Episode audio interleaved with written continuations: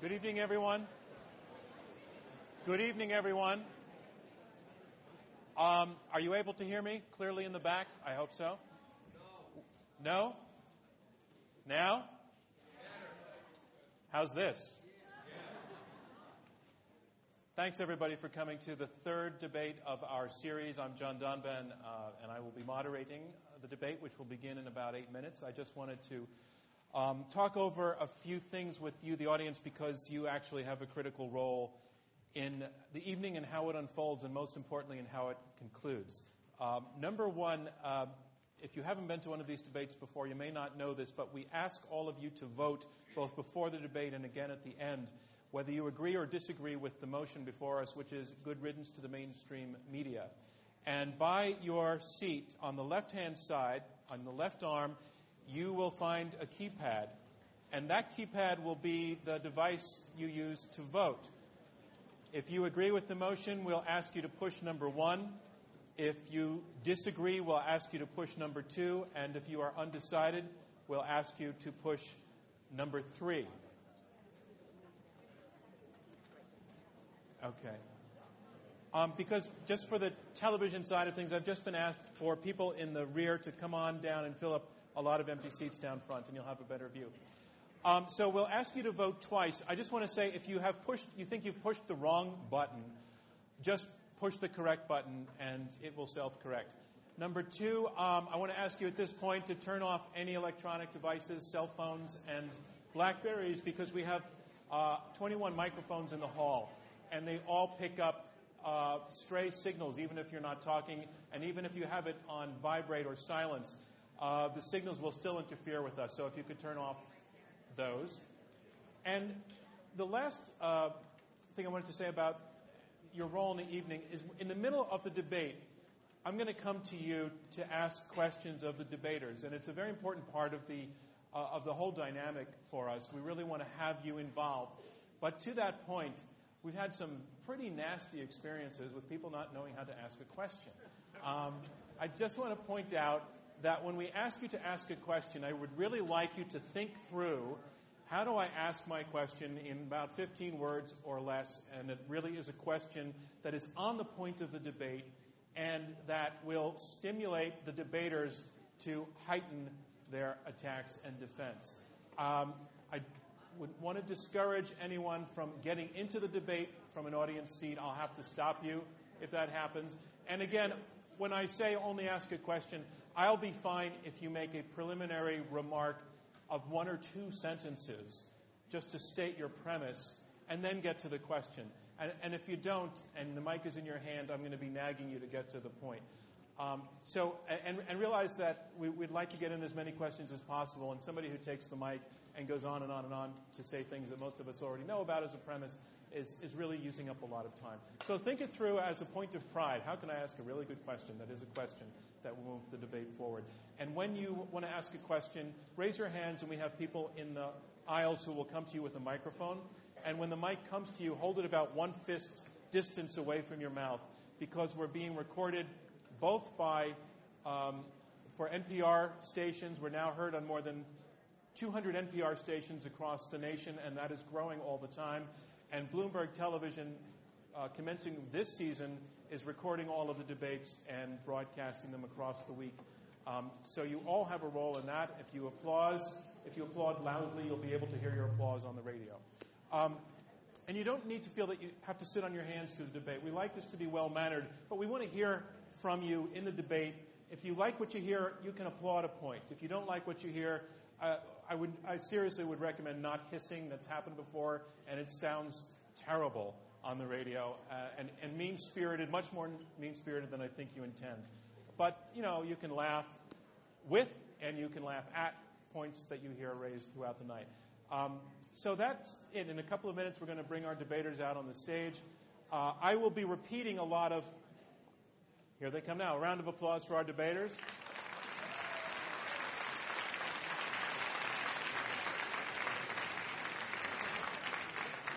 And again, for the purposes of the NPR broadcast, I will be repeating certain things again and again, such as you'll hear me very often refer to the motion. And uh, a couple of times I'm going to tell you what my name is. And uh, that's all for radio, just so you know. At the very end of the debate, I'm going to ask you to applaud uh, on cue as we announce the results, but I'll get to that when, we, when that moment comes. And now I would like to begin our evening by introducing the CEO of Intelligence Squared US, Mr. Robert Rosenkranz.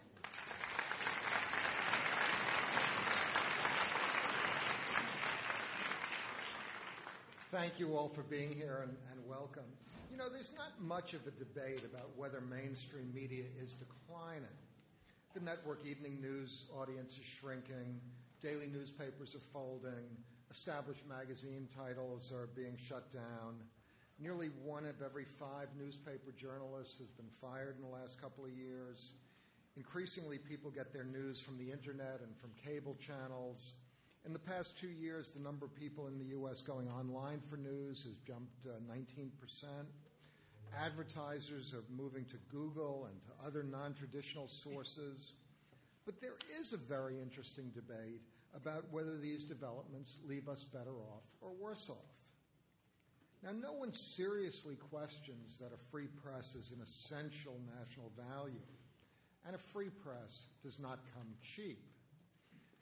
The, major networks and leading newspapers have traditionally spent heavily on the news. They support foreign uh, news bureaus, investigative reporting, in depth news analysis, fact checking, and other quality controls. So, why might we say good riddance? Perhaps it's because mainstream media did exercise extraordinary power to shape the national agenda and our perception of events. Might we be better off getting our news from an unfiltered internet to which all bloggers and news aggregators have equal access? Should we not encourage a diversity of voices competing to provide information and analysis? Can a network of bloggers tell us more about events on the ground than a reporter in a hotel bar in Baghdad or Cairo? Or could we conceivably enjoy the best of both worlds as mainstream media reinvents itself to thrive in a digital age? Well, these are interesting questions. I think we're going to have a lot of fun hearing them debated tonight, and it's my pleasure to turn the evening back to John Donvan. And um, may I just invite one more round of applause for the person who makes all of this possible, Robert Rosenkranz. Well, welcome everyone to another debate from Intelligence Squared US. I'm John Donvan of ABC News, and it is my honor once again to serve as host and moderator. As the six debaters you see sharing the stage with me here at the Skirball Center for the Performing Arts at New York University, three teams, sorry, two teams, three against three, will be debating this motion good riddance to the mainstream media.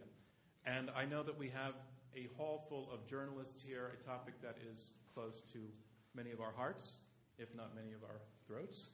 Um, but it, it is an important topic for debate, and that's what this is. It is a debate, a contest. There will be winners and losers tonight, and you, the audience, will be our judges. By the time the debate ends, you will have voted twice once before the debate and once again after the debate on whether you side with or against the motion you pick the winners. So let's move on to our preliminary vote. And if you again look to the keypads on the left of your seats, that will be your little voting machine. Press number one if you agree with the motion, good riddance to the mainstream media. Press number two if you disagree with the motion. And press number three if you are undecided. And if you make a mistake, just correct the mistake, and the system will only record your last vote.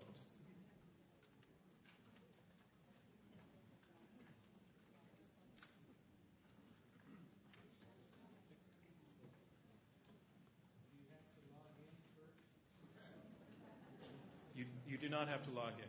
You are logged in. We hope. All right, we're going to lock it out.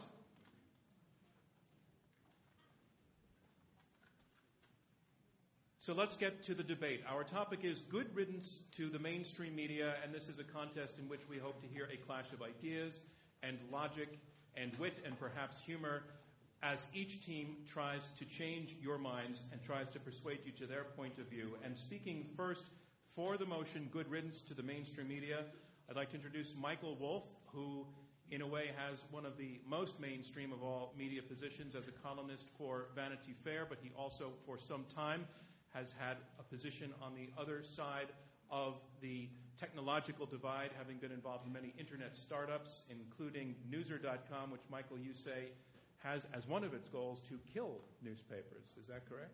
Well, also to make me rich. Make you rich. Ladies and gentlemen, is that working out? Oh, yes, of course. Michael Wolff, Always. ladies and gentlemen.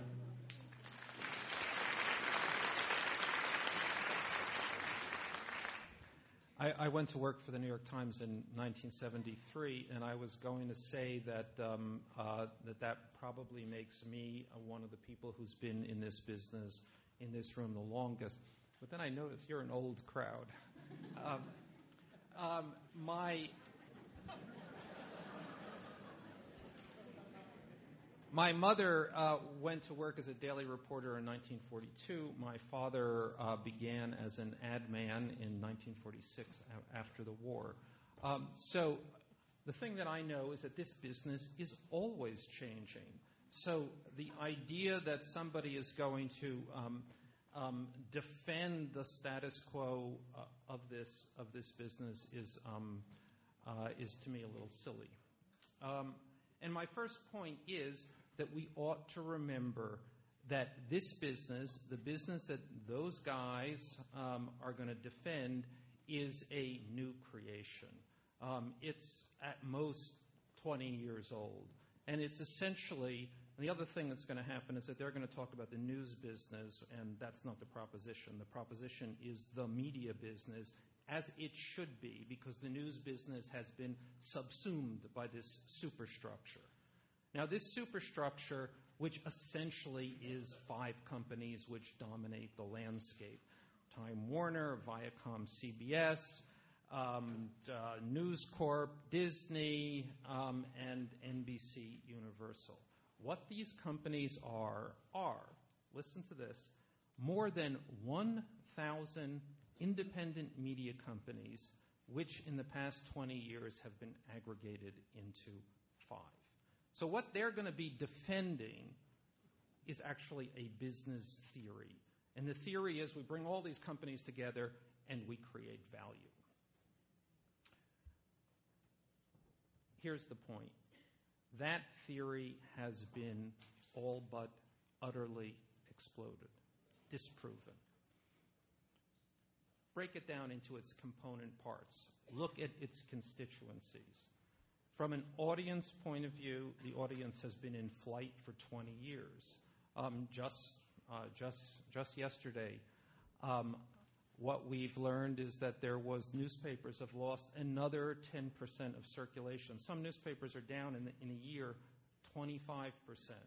You can see those numbers not just in newspapers, across the media landscape, um, uh, television networks, books, magazines, the music business, the movie business, and now the cable business. People are in flight from, from what was supposed to be the bastion of, of um, mainstream media.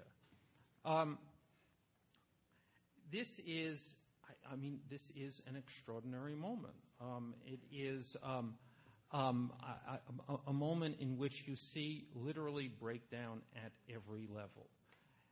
The um, you have it's not only so you ha- you have this this you have an audience flight, you have an advertiser flight. Um, what happens with advertisers? Advertisers, it, it, it used to be that consumer brands, you had 90% of consumer brand spending was in was in the mainstream media. That's down to under 50%. Why is that the case? Because it doesn't work anymore. Um, you have from a shareholder perspective, and this is, this is, this is key. Shareholder perspective, what you have is, is that, well, actually, you've been screwed if you're a shareholder in a modern media company. Um, um, media moguls have gotten, have gotten rich. Shareholders across the spectrum of these companies are underwater. Not one of these companies in 20 years has kept pace with the S&P. Um, this is this is a, a, a devastating, um, a devastating result. What you have is your um, your customers, your the consumer, the advertiser, and the marketplace itself saying that there is something phenomenally wrong here. Technology. The media is a technology business. That's what it is. That's what it has always been. Technology changes, the media changes. There is no media without technology.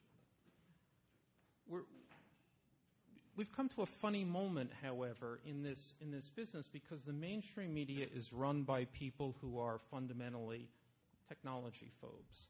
Um, they don't they don't get it. They don't want to get it. They're averse to it. They resist it. Um, they're lost when it comes to making plans about it. I spent a lot of time um, um, in the, the, recent past with uh, with Rupert Murdoch, who runs, I would say, the leading edge media company, and he runs it with an iron fist. Um, he doesn't run it with a computer because he doesn't use one. He doesn't run it with email because he doesn't get email and he can't get that cell phone to work. He's always kind of waving it um, in the air. What you're going to hear um, here tonight is that uh, is that the media is necessary for the for the commonweal. Um, an informed citizenry is what this nation is about. The media may be flawed, but um, but it delivers us uh, what we need to know. That is self serving crap. Um, I, the New York Times is a good newspaper sometimes. The Washington Post is a good newspaper. The LA Times, before it became a bad newspaper, was a good newspaper. Um, but after that, it's off the cliff. It's oblivion. The news business in this country is nothing to be proud of. What, you know, I, I think the thing to, to, to remember here, I mean, I think to, I mean, the, the really important thing is, um, is that something else is happening. Something is, this is easy, change, and I have four seconds. Change is good, and it's happening, and we are part of it, and we're going to all tell our grandchildren that we were here, we saw the monster die, and we saw the shock of the news. Michael Wolff, your time is up. Thank you. And thank you.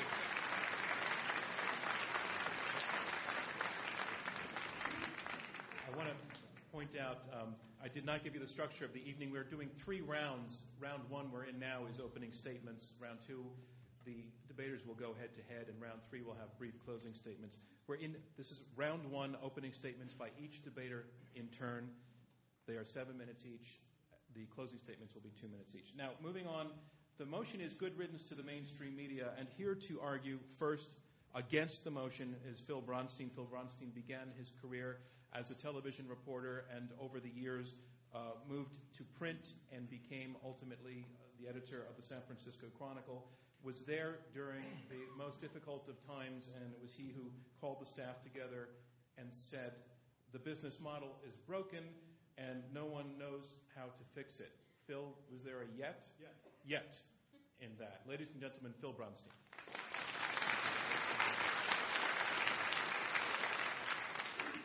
Well, you all look very young to me. it's, a, it's a challenge to, uh, to try and defend the vitality of something that's already been declared dead. And uh, no one has been quicker to declare it dead than people who have been creatures of the mainstream media, rushing to write the obituary. Um, but let's, first of all, I should caution you, we should be very careful tonight because we can't touch on certain topics because we could all go to jail if we do. What am I thinking? Of course, we can't go to jail. We can talk about anything we want. And one of the reasons we can talk about anything we want is because the institutions that have made up the mainstream media, not over the last 20 or 30 years, but over the last 100 years, have provided the authority and the experience and, frankly, the money to stand toe to toe with government and all powerful institutions and individuals for your rights, for all of our rights, and for the benefit of all of us. I have some notes here because I'm a newspaper person. I like reliability to the extent that I can get it. Um, a few years ago, we had two reporters at the Chronicle facing 18 months in prison each in the Balco steroids story for refusing to be tools of government prosecution and, in fact, for just being reporters. Well, we spent two years, in addition to the time we spent on the story, two years defending these reporters and a million dollars. Eve Burton, our chief corporate counsel at Hearst, who personally oversaw this case, I think is here tonight. That's something that I'm not so sure that these other emerging operations in media can do. Do they have the money? Does Talking Points Memo, which does great work, have the money to do that? Have the will to do that? And you know, the New York Times the other day just said that Barack Obama, about Barack Obama, the cover up continues. So you may like this president more than you like the last one, but you may not like the next one. Because I can tell you from the Balco case experience that that was a concerted effort on the part of the Bush administration to go after the press and its ability to report. I'm standing here very humbly tonight in the very long shadows of a lot of great editors Ben Bradlee, John Carroll, Marty Baron, Gene Roberts, who are known for things other than encounters with large reptiles. They're known for working to change our world very profoundly. They do stories about the deaths of 300 kids in the Washington public school system, fraudulent fertility packages. Walter Reed Hospital took at least half a year to do. Sexual abuse by, of kids by members of the Catholic clergy, the Boston Globe, a year to do that. When Bill Keller go, went toe to toe with the Bush administration on domestic wiretapping, you may not have liked the results of the negotiations, but the fact that he, there was a debate served us all. Served us all. I'm not here to defend a business proposition because I've already said the business model is broken, so I'm not going to do that. What I am defending is the idea of sustained professional journalism done with integrity and done in the public interest. And that is something that mainstream media has, has supported. We've gotten lost in all this business model discussion and disintermediation and granularization, and it just doesn't get to the point. Our death, by the way, would be, I think, a little untimely for the 50 million people who still pay to get a daily newspaper, for the 74 million people who go online a month, daily newspaper sites, and even for the $38 billion worth of advertising that still exists. But another issue I think that we should raise in terms of what the service that we provide that mainstream media has supported all these years, Freedom of Information Act. Now, Freedom of Information Act requests are sort of like a New York apartment with a view. They're hard to get, it's expensive, it's time consuming, but boy, what a result. These are windows on very dark places occasionally, in very corrupt places. Lucy Dalglish, and I'll read the quote, Director of Reporters Committee for Freedom of the Press. Access litigation has dried up because of what's happened to mainstream media. And a public defender in Georgia wondered, quote, can underfunded bloggers, are they able to carry the financial burden of opening our courtrooms? And that Georgia case was, in fact, started or based on a case where the Riverside Press Enterprise went to court to uh, expensively to open the courtroom. So, look, this isn't just domestic, and it isn't just about the government. Seth Mydans, an old colleague of mine from Southeast Asia, said not too long ago when he shows up at places in Southeast Asia for stories that matter to all of us, he's often the only reporter. Well, we're supposed to be the witnesses to history. Where are the witnesses? How are those witnesses going to be provided? I don't think they'll be provided solely by tweets from people on the streets of Tehran. An old colleague and mentor of mine, Max Vanzi, the Associated Press, when I went to the Philippines for the first time, he said, here's, here's clue. Nothing is ever what it seems. I thought, well, that's a lot of help. But the Hearst Corporation and the Chronicle and the Examiner at that point took care to give me five years to learn what that meant. And by at the end of that five years, I knew. You want to talk about corporate greed? Well, we've also talked about nonprofit models. The Chronicle's been um, unwillingly a nonprofit newspaper for many years now. But despite that fact, because of a commitment to the kinds of things that I'm talking about that are so important to us, the Chronicle remains in business. So from the New York Times taking on Boss Tweed in the 1870s to a young William Randolph Hearst supporting blue collar workers, the public has been very well served by the mainstream media. And at a minimum, we can't afford to let it go and kiss it off because it's entirely unclear what other form of journalism, support for that journalism, is going to be successful. I'm under. Thank you very much.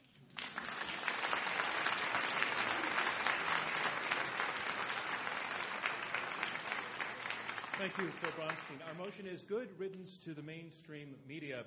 And now speaking for the motion, Jim uh, VandeHei. And Jim had the perfect job at a great paper, uh, respected political reporter at the Washington Post. He gave it all up to start a startup news organization. The good news is it turned out to be Politico.com. Ladies and gentlemen, Jim VandeHei. Thank you. I'm here to tell you that you not only look young, you look good too. And, and I urge you to vote for the proposition uh, because, to be blunt, I think new media is better than old media, and I think that we're the hope for them. I think I agree with most of what Phil said. I agree that all that investigation, all the accountability that, that old journalism has done is great and that we need those values. But there's also another side to, to mainstream media and another side to new media. For, for starters, uh, mainstream media, for the longest time, uh, I, I, don't think it was always as good as, portrayed or always as great as we sort of mythicize. And for the longest time, it was basically run by old white men uh, who are left of center who are deciding how all of us uh, view the news. The only diversity was how much hair they had left or whether they drank uh, gin or scotch. And, uh, and, what new media has done is it's injected a ton of vitality and a ton of competition into the media. And it's also created, uh, it gives you ideological, uh, racial, and gender diversity that we never had before. And it gives all of us, all of us news junkies, everyone in this room obviously cares a lot about news. It gives us a whole new menu of information to choose from. Uh, I also think, uh, my background is I worked at the Wall Street Journal and the Washington Post, and then we started Politico three years ago. So I think I've seen both sides of it. And I can tell you there's probably a lot of uh, businessmen and women in the audience because this is New York. And I think I think your stomach would be turned if you went into some newspapers to see like how they're run for because they had profits that were so high for so long, and almost like not-for-profit mentality took on, and there there became distance between the institutions that were covering the news and the readers.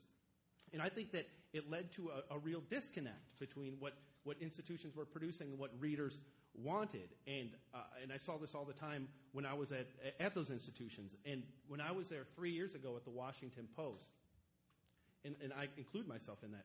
I, I, saw online, I saw the web as a nuisance. I wanted to write front page stories for a newspaper, despite the fact that I could look at the web metrics and see that I was getting 10 or 20 times as many people reading my story online, and that's where people wanted the news. And I think that creates a, a culture that I don't think works, works for the modern uh, news consumer. And what new media has done is it's ripped down that wall between the institution and the reader. And it's opened up, I think it's made it more transparent, and it's allowed you, the reader, to participate more in what we're doing, and even some of you to participate in the journalism uh, that we're doing. I also want to clear up some of the myths about new media, because I think all the things that Phil said are really important. And I think you always have to remember that new media is in its infancy, and that it's going to grow and it's going to mature. And you're going to hear stuff tonight about how there's a demise of serious journalism. That you know that if you look online, if you look at new media, it's just not as serious and substantive. I've been in Washington for 15 years, and I would say that the coverage of the healthcare debate has been the most substantive, the deepest coverage, the most accountable coverage that I've seen of, of a domestic policy issue in some time. And the best of it is coming not from the mainstream media, but from outside of the mainstream media whether it's uh, Jonathan Cohn from the New Republic or Ezra Klein, who's doing his stuff sort of deep down in, in WashingtonPost.com, whether it's Politico, where we have three or four reporters just doing the policy element. Uh, we have investigative reporters uh, doing the accountability element. Huffington Post often has their reporters dispatched to this issue, dedicates a lot of its homepage to this issue. You have ProPublica, a not-for-profit organization uh, run by Paul Steiger, who I used to work with at the Wall Street Journal, and the Center for Public Integrity, doing some accountability reporting and making that available uh, to readers throughout the country. You have the Kaiser Foundation, which has stepped in and has uh, started to produce nonpartisan news about the healthcare debate, a lot of it about the human element of it. They have 20 reporters. That stuff's available to any newspaper that wants to run it. So for people who care, there's more information than ever, and it's coming mostly from new media. You're also going to hear about the demise of, of foreign coverage. And I think that's a serious problem. But we didn't start this fire. It was dying before new media ever came along. It's really expensive to do foreign coverage. And guess who is actually creating that bridge until we can figure out how to finance it? It's new media. It's Global Post, which was started by some folks over at the Boston Globe. They have 65 reporters around the country that are doing work on a freelance basis in every corner of the country. Uh, during the aftermath of the Iranian debate, which was mentioned in, in Phil's column, or in Phil's comments, the, the, best coverage was often online. Huffington Post took the, the uh, above the fold part of its homepage, and the Huffington Post gets more traffic now than the Washington Post, and dedicated it to a, a running blog where you had video and text and audio coming in from Iran, so you could have a peek into what was happening on the streets that you never could have had uh, in the old days. And I think that is a uh, that is a good thing. Andrew Sullivan was doing a similar thing on his blog. He had 1.2 million visitors in one day, which is more than you would get people reading a newspaper, all but the top three newspapers that are out there. Uh, David Wood, uh, who's married to someone that, that works at Politico, he was a foreign policy reporter covering Afghanistan on the ground, got laid off because of cutbacks at, at mainstream media. Who hired him? It's America Online Politics Daily. It's new media that's giving these people a, a chance to do journalism. And, and I do believe that as new media matures, we're going to take over that social responsibility of, of funding the expensive to do uh, journalism, like accountability and like foreign policy reporting, uh, because you can't cover anything if you're not in business. And I think that it's new media that's going to crack the code on the business models that actually work. You're also going to hear from that side on the demise of accountability and investigative reporting. I think new media is, is leading the charge, and they're leading it by keeping all the mainstream media reporters employed. A lot of the best people in the business. Bill Hamilton was Bob Woodward's editor at the Washington Post, one of the best editors in Washington. He just came over to Politico to help do our, uh, our investigative stories and our longer form stories. Huffington Post started the Investigative Fund, which is a not for profit arm that does investigative reporting. It's going to be run by Larry Roberts, who is running investigations for the Washington Post. ProPublica, which I mentioned a little bit earlier, has 33 reporters, including Jeff Gerth from the New York Times and many other people that have been doing investigative reporting for a long time. Mentioned uh, Talking Points memo, and, and, Phil was saying, well, can they make money? Will it, is there an ability for them to finance the type of, of journalism that takes on government? Well, I think so. They just got another round of funding. They're doubling the size of their staff. They're starting a Washington bureau, and they're predicting that they can get to a path uh, to profitability. And I believe that because Politico's done it. In year three, with 120 employees doing that type of journalism, we're profitable, and I think it proves that this works. So I urge all of you to vote for the, the resolution because New Media has given journalism the tools, the tricks, the metabolism, and the journalists to succeed. Thank you.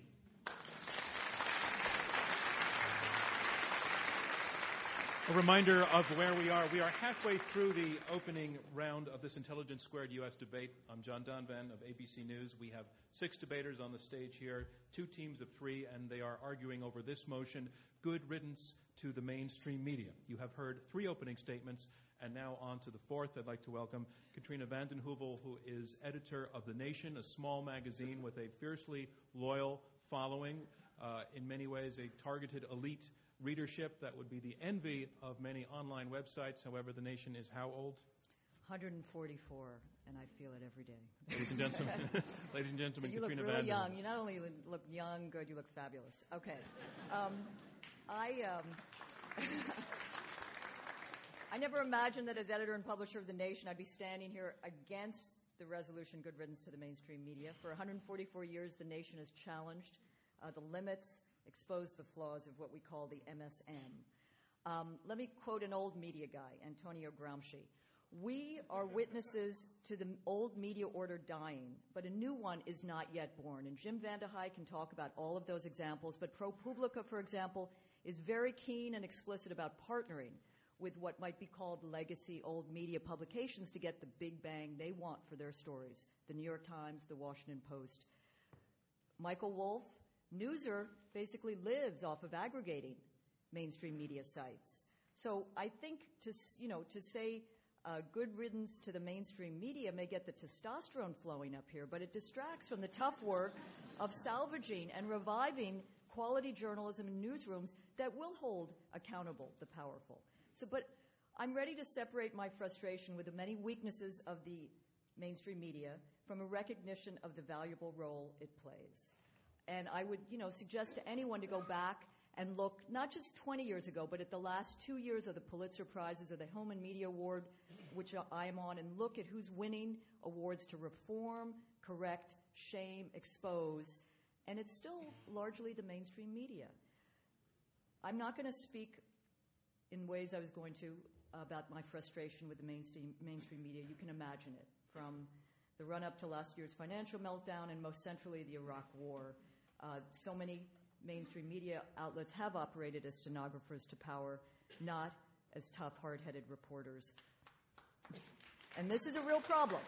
But this is not about throwing out the baby with the bathwater. It is about, it's not defending the indefensible. It is about talking about, yes, the capacity of institutions for the health of our democracy. And for someone to say, oh, it's just the commonweal and you're going to hear about people who want to protect and health of our democracy, I consider quality independent reporting a public good. And for all the frustration the mainstream media has caused us, we can't live without it until we have some idea of what's going to replace it. And I would argue right now, nobody has a clear idea. The fact is that no, not, nobody but institutions like the New York Times, the Washington Post, the Wall Street Journal, excluding the nutty editorial pages, and a small group of regional papers do most of the reporting in this country that the rest of us depend on to try to hold power accountable. And yeah, there are mistakes, but it's the hardworking reporter, whether in Congress, the federal bureaucracy. You talked about Ezra Klein, Jim. Fair enough, he's done some great work on the health care. He's at the Washington Post, state houses, city hall, or on the war fronts, which, you know, unfortunately we're in a number of them. That is the expensive legwork, drudge work that allows our system to operate with even a dose of accountability. And that is expensive. So, for all their flaws, think about what newspapers, and not just newspapers, have done to provide a check on corruption and crooked politicians. Think about not only what my partner Phil spoke about journalists as not only witnesses to history, but witnesses to oppression. Journalistic enterprises keeping people safe, the most vulnerable, from torture, oppression, injustice. People do awful things to each other, but it's worse in places where everybody is kept in the dark. Twitter isn't going to feed that right now. It is building their other sources, Global Post, one of the better for profit models. But the capacity is not there yet. At the local level, there are reports which correlate a measurable decline in the quality of local democracy with the demise of local papers. So if the current journalistic model is unsustainable, and you may think it is, it's up to those in our society who care about the continued ability to function as a democracy to find ways to fund reporting and ensure the dissemination of quality journalism and information. This is a transformational moment. You're going to hear that from the other side. In crisis is opportunity, but it's not a moment to toss out what has value, despite the flaws. There is a journalistic ecosystem emerging out there, but it is still very fragile. And to make the divide between old and new media into something I would argue, artificially inflated by the other side, is to pit against each other what should be evolving together for the benefit of our country. So the fundamental problem remains without powerful media institutions to take on the powerful on behalf of the rest of us, we become more vulnerable as a society to those who would use their influence for private gain. Damn the public consequences. We need a plan B, and we don't have one yet which, come to think of it, reminds me of how the Bush administration went into Iraq, and we all know how that turned out. Thank you.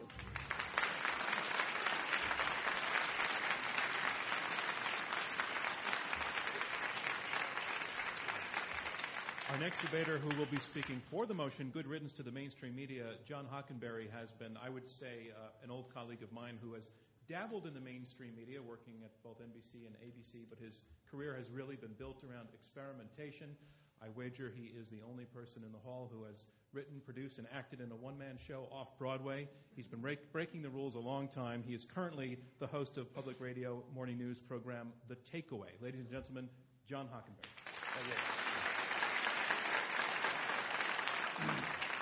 And thank you, Katrina. Um, I would say that uh, new media has a lot to learn from the nation, which most these days resembles a blog more than anything else in the mainstream media. And I think we owe the nation a debt. But speaking directly to people is nothing new.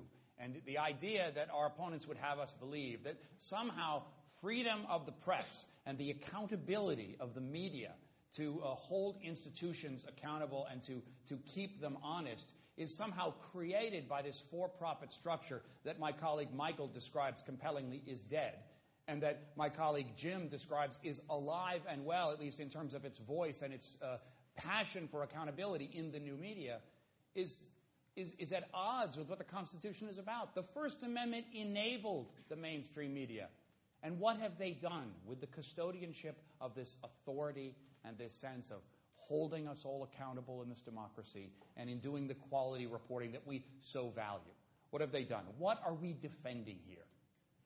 In September, the Beatles rock band project was a product was uh, uh, unveiled, and, and it was extraordinarily successful, and it was a profound argument to those in the corporate for-profit media in the music business that said somehow the means of distribution being freed from the record companies to people who actually play and use music was going to destroy music in some sense.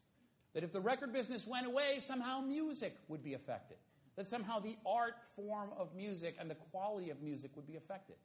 What instead happened was people bought Beatles Rock Band because they wanted the music.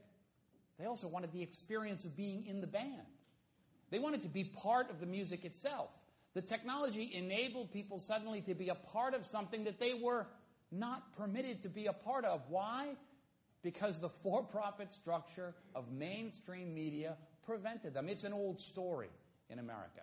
When the means of distribution goes out of the hands of the small set of individuals and individual institutions that control it, change is afoot.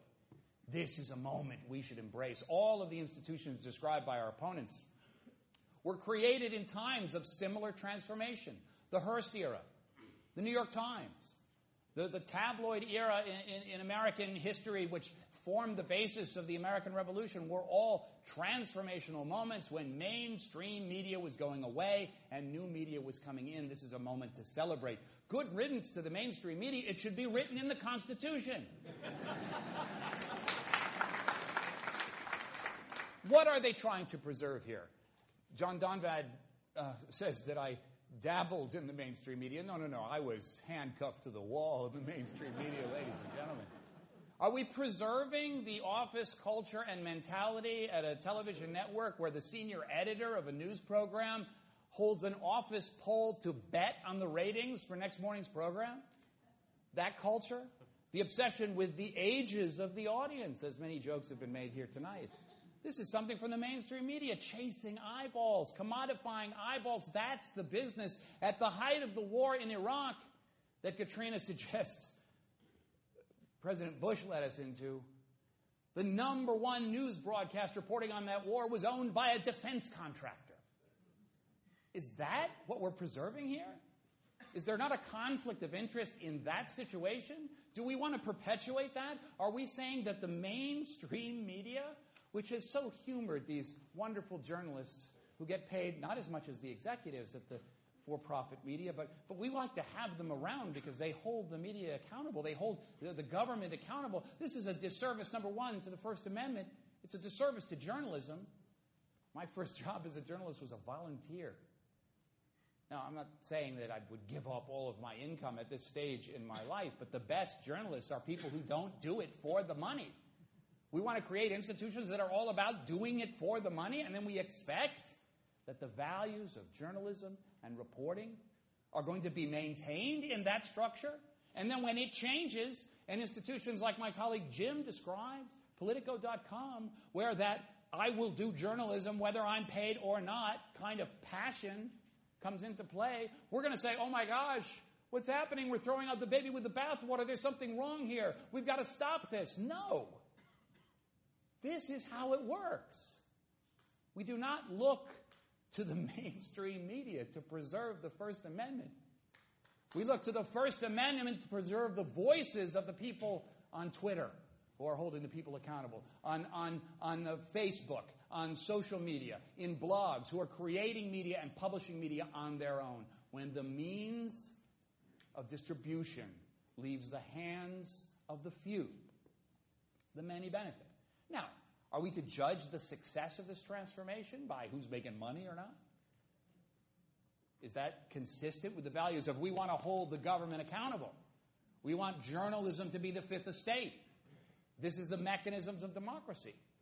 If our gauge for the health of the media is whether some folks are making money, then we've given up at the beginning.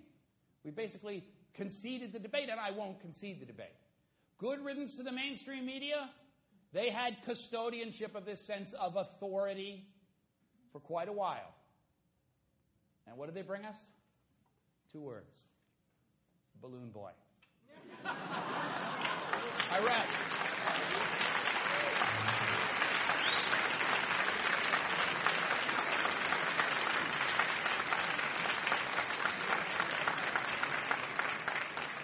Finally, to debate against the motion, good riddance to the mainstream media, David Carr, who is a, column, a media columnist and reporter for the New York Times, and also frequently capable of getting off a good line or two. His, his take on the situation we're in now, a column from last September. He said, clearly, for the mainstream media, the sky is falling. The question is whether anyone will be left to cover it. Ladies and gentlemen, David Carr.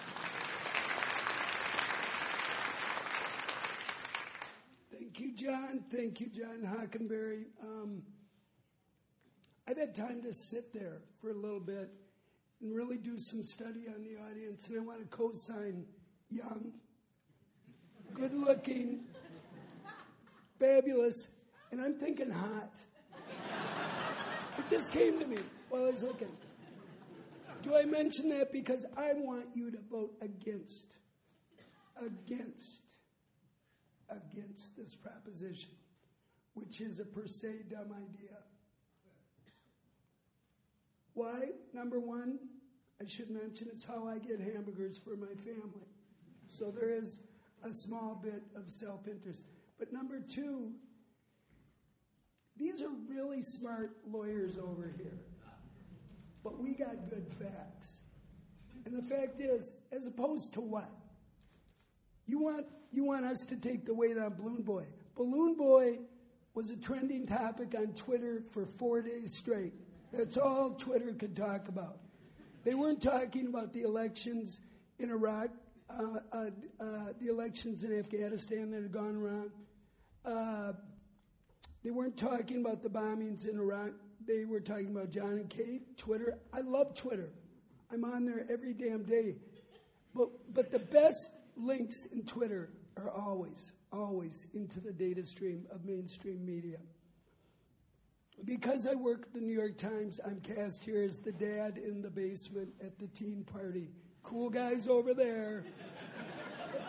and us old funny days. Well, I work at the New York Times. We have 17 million uh, people that come to our website. We put out 100 videos every month. We have 80 blogs. We are fully engaged in the revolution that John talks about and we are at the vanguard, of, as is the Washington Post, as is the Wall Street Journal, to suggest that somehow um, a hand cranked citizen media is going to supplant. For instance, New York Times has a news budget of $220 million, dozens of bureaus all over the world, many other news organizations, the same footprint. And we're going to toss that out, which is the proposition. Toss that out and uh, kick back and see what Facebook turns up. I don't think so. Look, we're gathered here around a bonfire, and I stipulate to the business problems of the media. Um, larger national newspapers, some of them are doing pretty well. Small community papers are doing great. Michael wants you to think that it's five large media companies. It's hundreds and hundreds of newspapers, local station representing uh, thousands and thousands of reporters who are bringing accountability to their community every day. I live in New Jersey, which is a petri dish, a game preserve of corruption.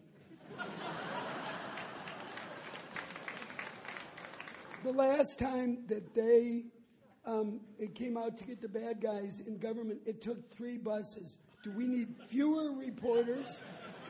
Do we need less accountability? The next time they're going to need a choo-choo train to pull them out. There is there is a delight in dancing around the bonfire. There's a delight in grave dancing. I'm not a grave dancer. You shouldn't be either. You should vote against this proposition. The hybrid model that Katrina talked about, where old and new media gradually develop ways of dealing with the business challenges of supporting independent accountability reporting, is what's real.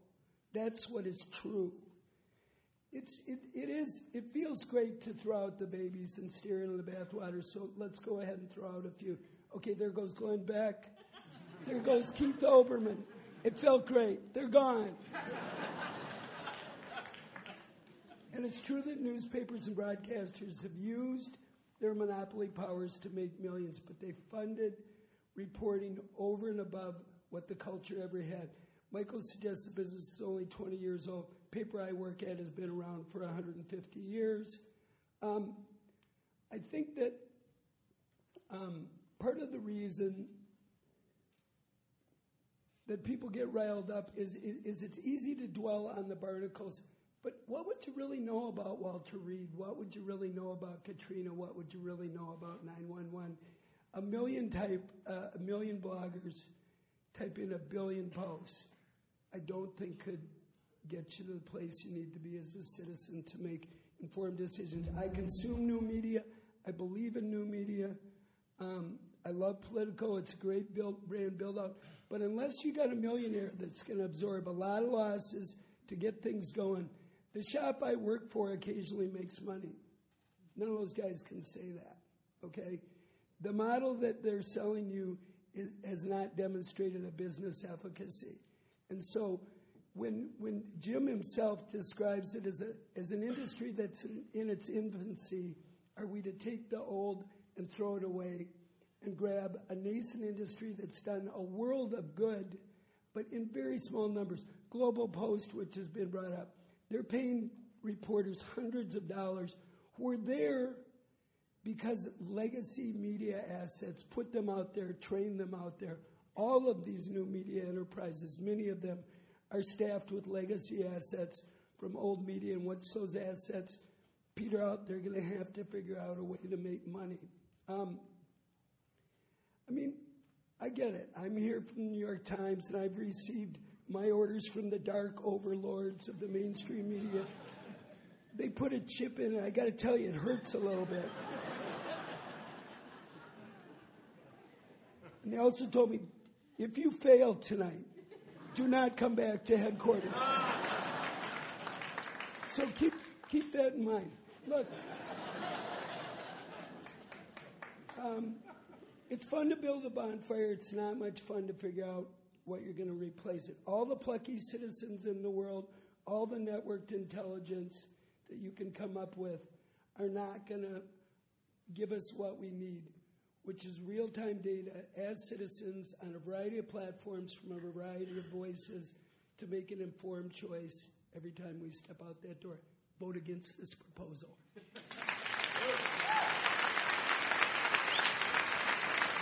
And that concludes round one of this Intelligence Squared debate where the motion is good riddance to the mainstream media. And um, I've now received the results of the preliminary vote. Just to remind you and to remind listeners and viewers, our live audience voted before the debate began their positions on our motion, good riddance to the mainstream media. They will vote again at the end of the debate, and the team that changes the most minds over the course of the debate will be declared our winner. Here are the preliminary results. Before the debate, 25% were for the motion, 50% against the motion, and 25% undecided. That is where things started. You will vote again at the conclusion to pick our winner. Now we're, now we're moving on to round two. This is our middle round in which the debaters address each other directly, and we will also take questions from you in the audience. And as you ponder your questions, I'll once again ask you to think in terms of real questions and to think in terms of something that's very brief. And if you have to write it on a piece of paper, it's probably not, the, not what you want to do. Something that is spontaneous, fresh, and real will always work best. Uh, but I would like to ask a question of, of the side that is arguing against the motion. Uh, Katrina, you said that there is no plan B, but what I heard from the other side sounded like plan C, D, E, F, G, all the way through Z. Why do you feel that the argument, particularly that, that Jim uh, VandeHei made, that there are plenty of already evident forms of real legitimate replacement, good journalism happening, why don't you take those seriously as actually stepping up and filling the gap that you say is absent without a plan B? You know, I've spent um, the last I spent the last year or so going to many conferences about the future of journalism, the crisis of journalism. Just last week, there was a big report on the reconstruction of American journalism. I've read all of Michael Massing's pieces in the New York Review of Books. There are many models. There are many models, and I think believe I was arguing for a hybrid. I don't think we throw out what has strong elements that have worked. For I want to pick up on uh, John Hockenberry's uh, points about NBC owning a defense contractor. One of the first centerfolds, the only first centerfolds the nation ever did, was on the National Entertainment State in 1996, where we tracked five octopi. And the news operations were little cogs in these enterprises.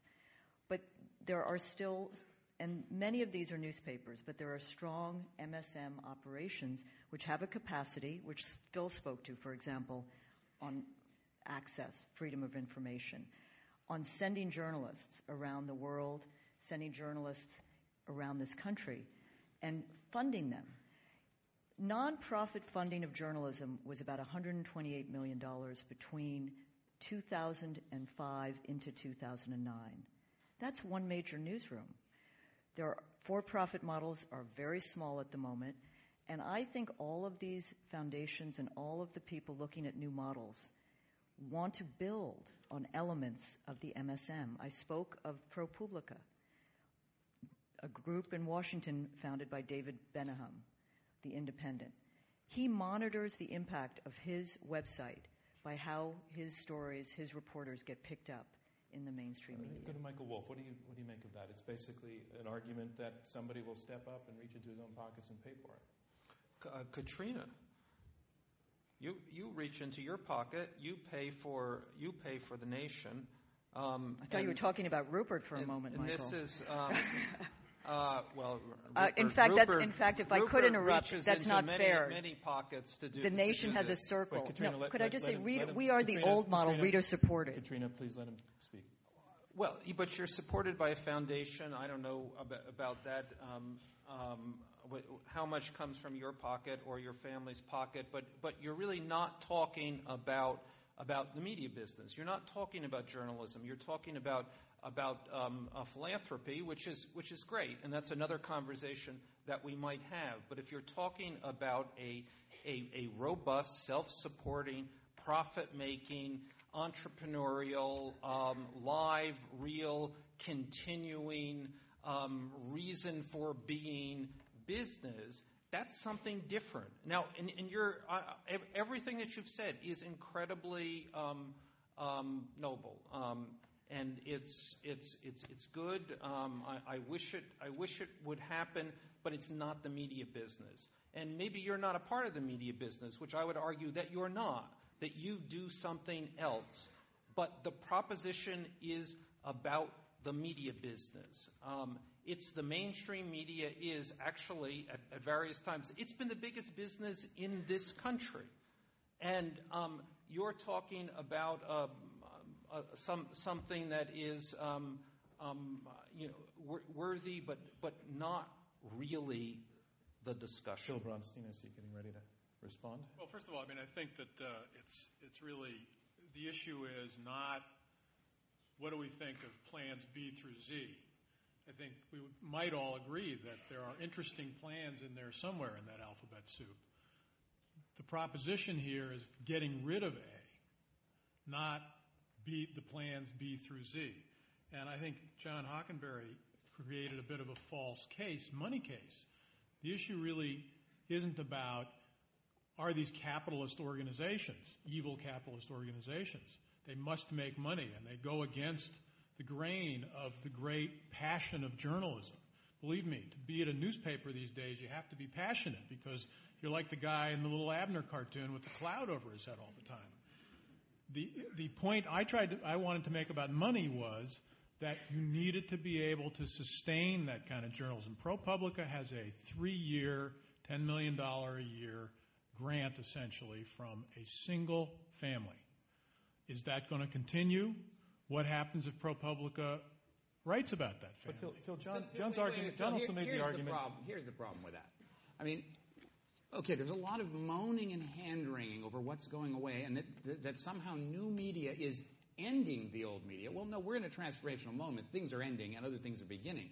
Where you don't go, and this is surprising to me. Are you arguing for an explicit protected subsidy of these media divisions, of these news divisions of these organizations, where somehow in the federal tax code they're going to be permitted some status, some subsidy that's going to allow them to survive because we've decided that it's constitutionally important to maintain these businesses? You don't argue that. that You argument? don't argue that. David You Clark. say we can't let it go away. But, but John, away. do you disagree then with George Washington, who did subsidize the distribution of newspapers? The founding fathers were very explicit that the government had a Well, then role why in didn't you argue regulatory that up policy, there tax if policy. George Washington was on and, your side. I'm Why, sorry. did, why didn't you argue that up there if George Washington was on your side? 'Cause it's a young That's young not what you said. I'm talking about. I think this debate should not be about business models. It should be about how do we salvage and revive But, using but- elements but, of the Katrina, mainstream It can media. only be not about business Quality of models because journalism. You're Wait, not. You're not in a business. I am in the business, well, Michael. uh, this is Michael, if- if- Michael and Katrina. if you don't think I'm in the Michael and- business, Mike, Katrina and Michael, I need you to alternate. So I'll be directing traffic for the next minute. Michael, make your point again because I don't think you could be heard. And then Katrina, you'll come back. Well, the, the, uh, uh, Katrina's point is to remove this from a business discussion. In other words, let's be clear about what she's saying. She's saying this is about uh, this is about journalists. This is about what journalists want. This is like having the um, the the healthcare debate decided just by doctors. Um, it's not true. I mean, it doesn't work that way. Nothing works that uh, this this way, except if you want to just sequester something and make it part of. Um, I, I, I don't I don't know. Maybe a, a, a university. Okay, Um, Katrina, come back to it. You know, you know what? Let me jump David, in. David, just a second. I gave, told Katrina she would get she next. gave. but- She I gave him my proxy. then, then David Carr, it's yours. The- let's take these hardcore business guys at their word over here. Okay. Public radio, David. The um, the let's let's just think about what, what what they're doing. Katrina is apparently guilty of running a magazine that doesn't make money. Newser is an interesting model which involves either annotation or theft of other material, depending on which. Um, um, or, political, or abbreviation of stuff of David Carr stories, which are vastly too long. Who's the last person who read a full David Good Carr? one. Good one. If Back any of you, you, David Carr. if any of you ever read Michael and Vanity Fair? Whoa! I, Every I word take is that. shiny diamond. Anyways, these guys, these guys are saying your business is over. We're the new crowd. Their models are completely and totally untested, with the exception of John. Public radio has been an amazing model. Has produced an enormous amount of journalism, but it's not a for-profit model. if our models Michael, are wait, let's untested- bring in your team. Can teammate, new media fact Ryn. check uh, mainstream media for a second? Because there are profitable models. Politico in its third year, 120 employees. What about Hold the on, money David, that David, went in? David, uh, uh, profitable, doing serious, nonpartisan journalism. Uh, the Huffington Post, which you can argue is like partially aggregator, is not profitable now. But if you look at its traffic, which this month surpassed the Washington Post, if they weren't in a heavy investment mode, could probably be profitable. What you're also forgetting to know to note is that it's early. Like we're all trying to figure out the business model. We haven't even started to charge for content. Trust me, people, you're going to be paying for content. A lot of it is going to be new media content. And I think the whole argument over here is like we're not saying get rid of mainstream media altogether. We're saying get rid of it, get rid of it the way you've been. The, the, reason you guys are arguing that you survive or that people should vote with you is that, that by adopting all of our techniques, by get the speed, the transparency, the openness, the Twitter, all of the things that are thriving in new media, that's, we're, we're equipping some of the mainstream media institutions to have at least a chance of survival, and there aren't that many. Jim, do you think they're on your side without knowing it? Pardon? I think they are. I do. I do think they're on our side without knowing it. And I think they would privately concede that they're on our side. Uh, but I can't tell the difference between I can't tell the difference between are you arguing that your institution should be maintained as they are now, or are you simply saying, I want to know I have a job when the New York Times goes under? I mean, is that the argument? Because the latter one I'm not interested in. The former one I am interested in. Of course, there are things about the New York Times and there are qualities of the mainstream media that we want preserved. They aren't the core of those businesses, and the strategy for, for making those businesses profitable is not to do more of that. As we've amply demonstrated, they do less of we that. We do want now. some of the qualities preserved, and that is why we are against good riddance to yeah, the good mainstream. riddance is not. Luckily, they are. They have been preserved. There's a lot of new media institutions that have the same values of fairness of same values of accountability. And thank God for it. And that's where the growth is. That's where the innovation, the innovation in the as well. industry is Let coming from new media, the innovation about business models, of the type of journalism, about the ways that we can use technology to make journalism a lot more accessible to all of you, to give all of you guys input into to journalism. And I think it's a much better thing. Like, I hate the pessimism that I see uh, in the mainstream media about what's happening. This is a great time. It's a great time if you want to be a journalist. It's a great time if you're a news consumer because there's more information than you could have ever asked for. And a lot of it is coming from where? From us, not Phil from them. Bronstein. Let, let me just say, John, here's John, how- John, let me just get to the other side. Phil Bronstein, please. Well, I hate the pessimism too. Um, but John Hockenberry, John made a very eloquent case about the First Amendment a few minutes ago, and he and I were together earlier today, and I mentioned the Balco case or the problems that that came up in the Balco case with the government, and he said, "Well, at least we have the First Amendment, or we have the First Amendment, something to that effect." And the reality is, the First Amendment did not help us when Alberto Gonzales was the Attorney General. The First Amendment did not help us as that administration, the previous administration, went circuit court by federal circuit court to take away the rights of reporters to maintain the confidentiality of their sources and do their job. The First Amendment didn't mean anything in, that, in that circumstance. And so we're all great believers in the First Amendment, I would assume. But it really required years of hard work, years of struggle, and millions and millions of dollars for newspapers, whether it's the San Francisco Chronicle or the New York Times or the Washington Post or the Riverside Press Enterprise, to make sure that that, the, that the government was held accountable to the notion of the First Amendment, that there was a First Amendment and that there would be people fighting for it.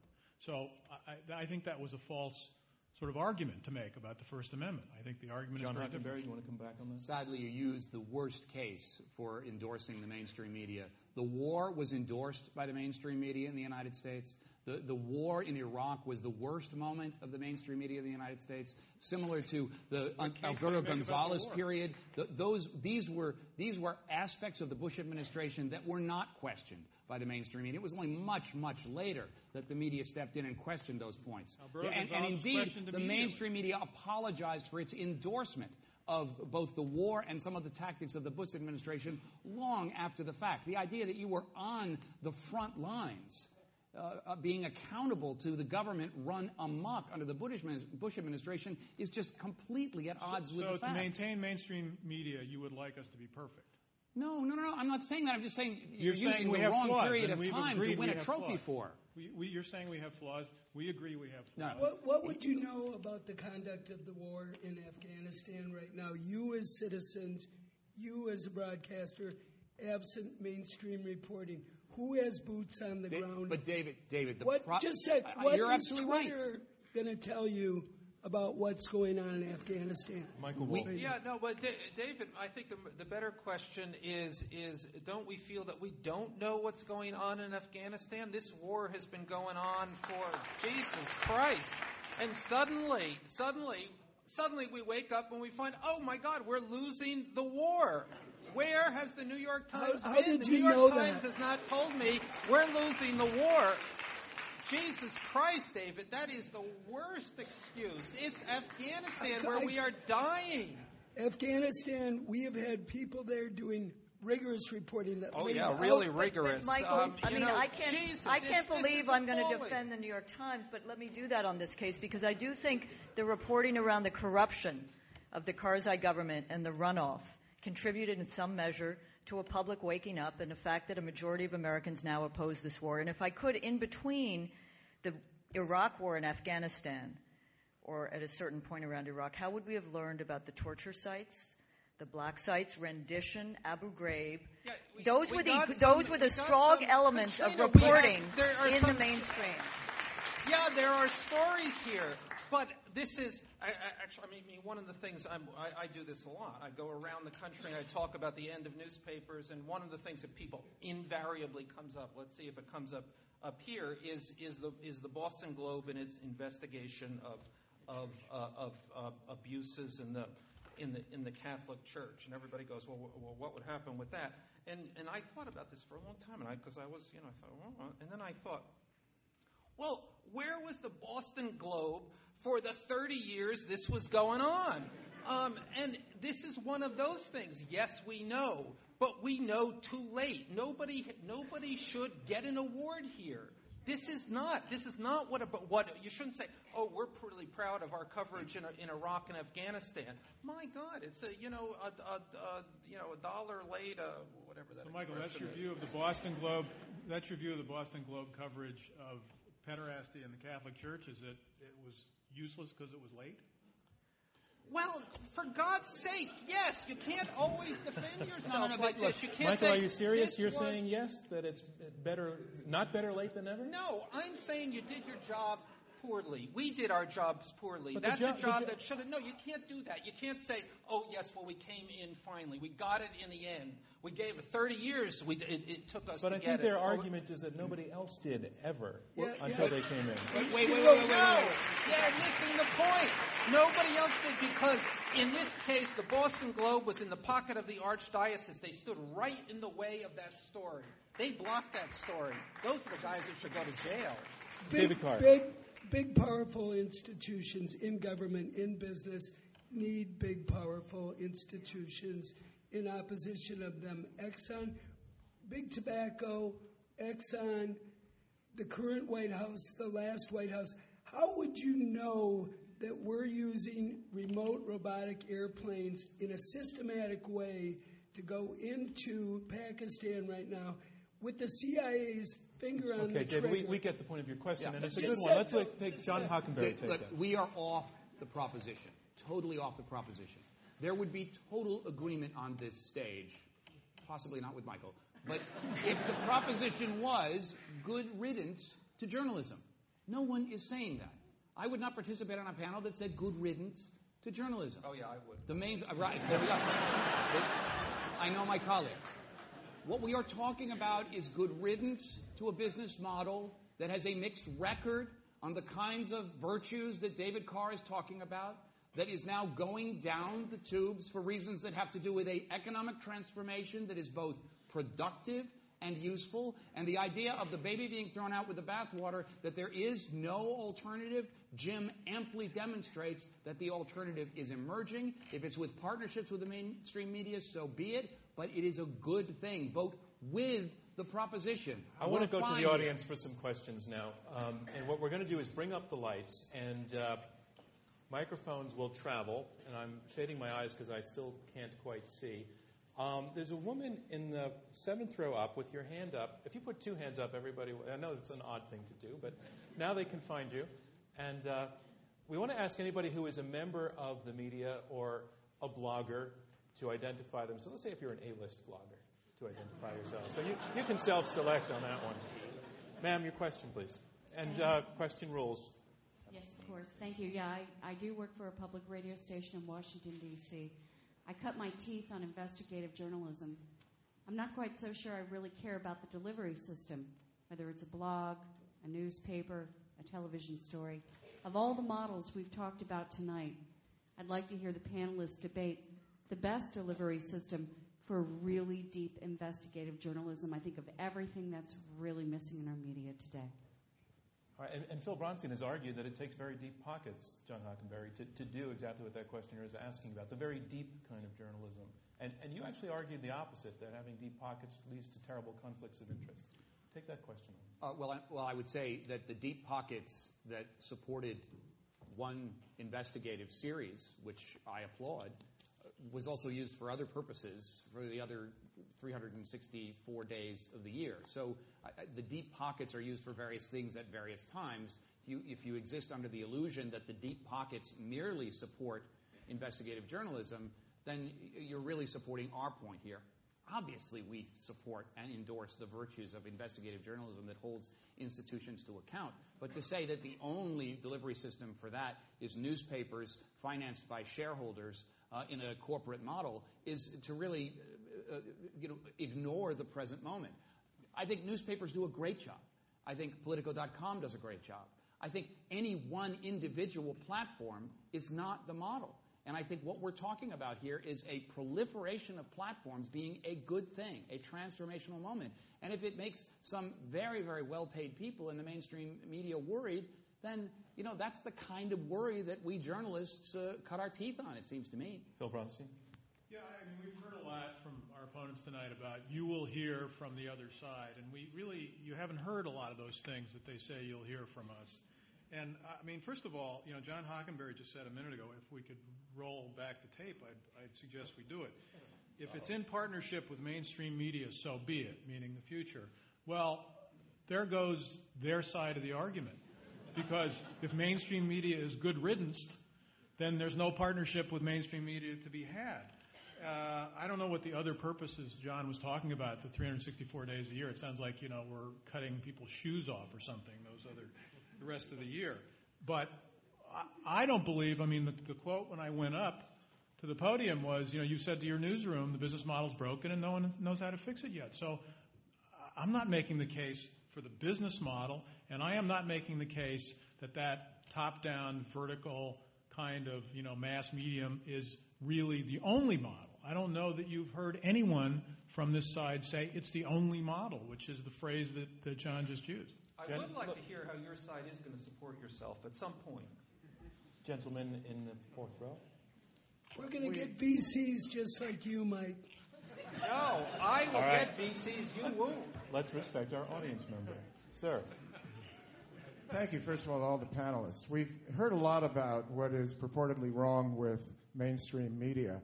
I'd like to hear a little bit about what might be wrong with new media and also some comment on the recent calls from the regulators on regulating new media, bloggers and so forth disclosing what they receive from corporations, and how the new media, this nascent institution, if you will, might evolve and what we need to watch out for, if anything. That was a question. Yes.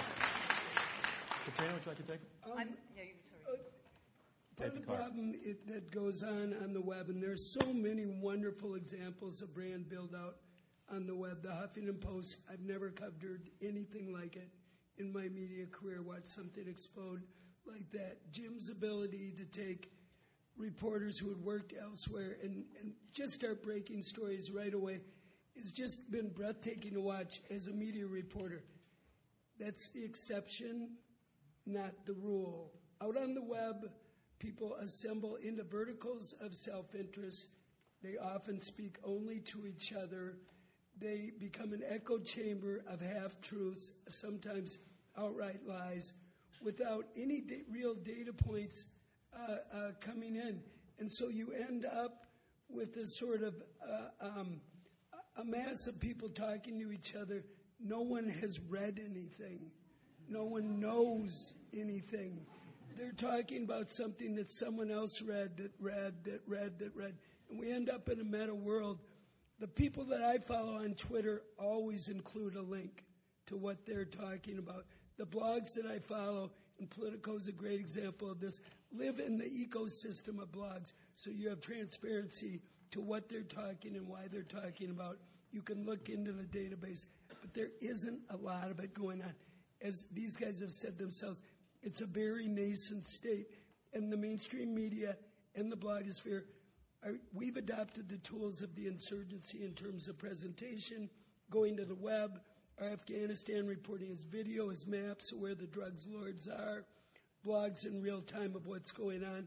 At the same time, you have uh, new media adopting standards, reporting uh, approaches, starting to beef up.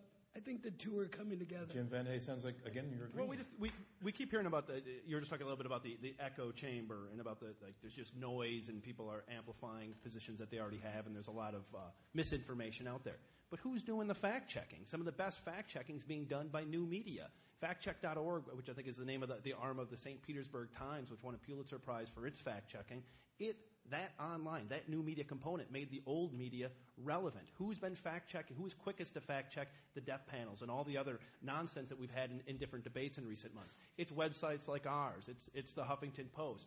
It's various bloggers who are checking this stuff in real time, and they're setting the record straight. And I think that that's a, it's a fabulous uh, advance. Is there a bigger burden on you as the reader right now than there was 10 years ago when five people at the three big networks and the two big newspapers told you how to view uh, world events?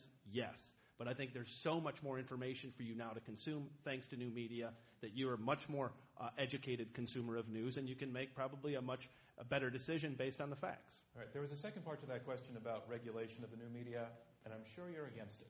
So I'm going to move I mean, on. I mean, yeah, I mean, I'm against regulation and I'm against any any government funding for, for journalism. I think it needs to be um, it needs to be attached to a robust business model. Jacket, tie, eyeglasses, and two hands up. You Can't use the two hands up trick everywhere. I'm, uh, Oh, I'm sorry. I, I actually was going to the gentleman behind you, and I'll come back to you, ma'am. Um, as a consumer, I Can you stand, please? Yeah, as a consumer, I think one of the values that I see in mainstream media is comprehension of coverage, where you can go to a source and really understand what's going on in the world. Um, and I worry that socially, how does new media, if if that goes away and there's not funding for that breadth of coverage, what's the social impact of that um, if we all move to new media, certain verticals where people just choose to read what they want to read and they're not exposed to all these other things? John Hockenberry, why don't you take that? Well, again, I think uh, what is the argument there? Do we preserve an institution and do we choose which newspapers are worthy of having this subsidy to maintain their position? And then are we to call them independent?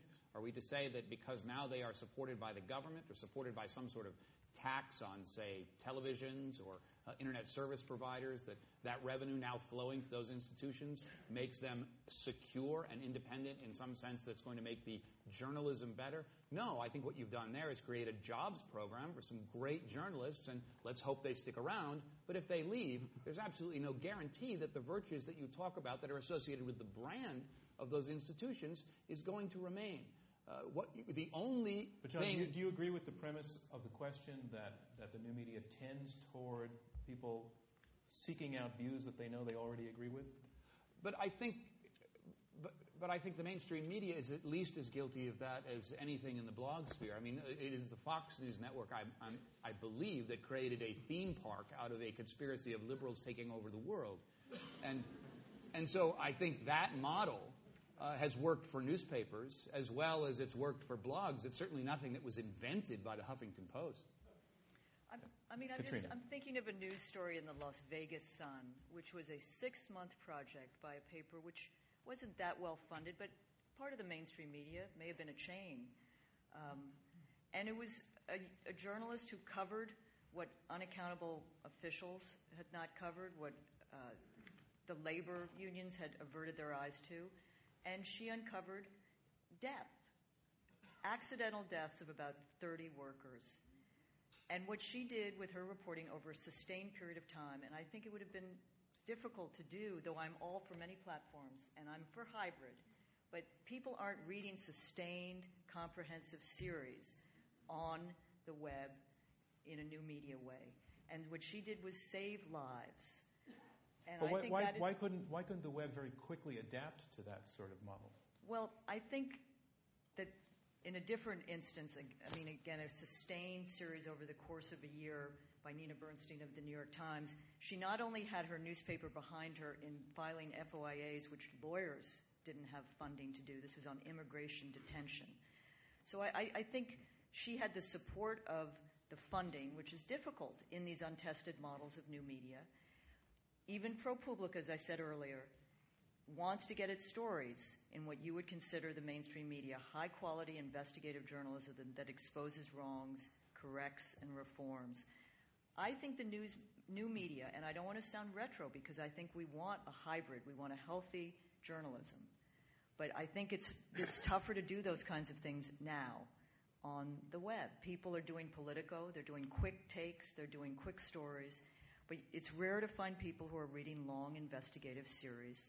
Okay, the questioner I asked to wait and before. It doesn't have the impact in some way, I'm sorry, because of the institutional authority, historically, which may change and is changing slowly, but not yet, of a New York Times taking on a scandal and pushing for reform, which in my view is what public interest watchdog accountability journalism is about. Ma'am, your question. Yeah, I'm the general counsel of the Hearst Corporation, and 20 minutes ago, the Houston Chronicle sued the governor of Texas for failing to turn over a clemency report, which a source told us contained information that the person they killed today was innocent. My question to you all is how many lawsuits are you aware of that, let's call it new media, has brought on behalf of the public interest for important information? Jim, down here. We applaud what, what the Houston paper is doing. We applaud what the Las Vegas uh, paper is doing. But I think when you're when you decide that you're going to vote uh, for the proposition, one of the things you have to keep in mind is that it is a false argument to say that this cannot and will not be done by the new media. You were talking about how you recall the, the, this Las Vegas series. I recall Talking Points memo doing a, a series of pieces on the on, on the firings of U.S. attorneys under Bush, and, and was relentless in doing it, and was uh, did a great job of using the technology that new media has created to be able to get more documents, get more information, and over time build up a story that forced other people to reckon with, and, and, and got attention and, and made a difference. And I think Used a increasingly, lot of stories from local papers. in- in- increasingly, In aggregate. and using a lot of like the information that's And coming you in. have in from- files in your offices at the Chronicle as well, where you clip newspapers from other sources, and you use that as part of your research to develop stories. Right, but I, I wouldn't then want to go kill those other sources. Da- David Carr. David Carr. Right, right now in Chicago, um, there's there's something called the Innocence Project, which is one of these hybrids of student journalists and uh, coached, and they've they've gotten nearly a dozen people wrongly convicted off of death row and changed uh, helped the governor change a policy.